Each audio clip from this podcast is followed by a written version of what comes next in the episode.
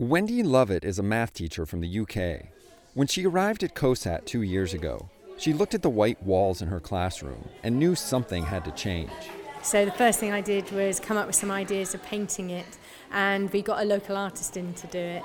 She had the artist paint brightly colored shapes, graphs, and equations on the walls. Then she asked her students to construct three dimensional shapes out of paper and hang them from the ceiling. The idea was to make math inspiring. Sisipo, a 10th grader at COSAT, says it worked.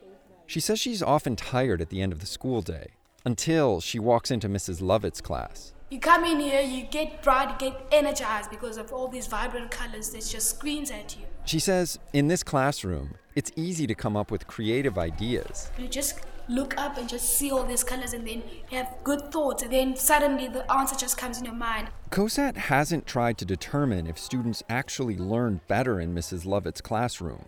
But one thing is clear outside the school, it's a bleak landscape of metal and wooden shacks. Inside this room, 8th grader Paulo says, it's a different world. It is really beautiful. And I look around, I feel like nothing can touch me. I'm invincible.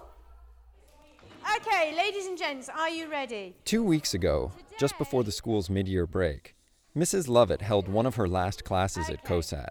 What I thought we would do today is I thought we'd have a little bit of fun. She and her husband, who both volunteered at COSAT for more than two years, have now moved back to the UK. Students say they'll miss her. But as for her classroom, another teacher at COSAT is inheriting it.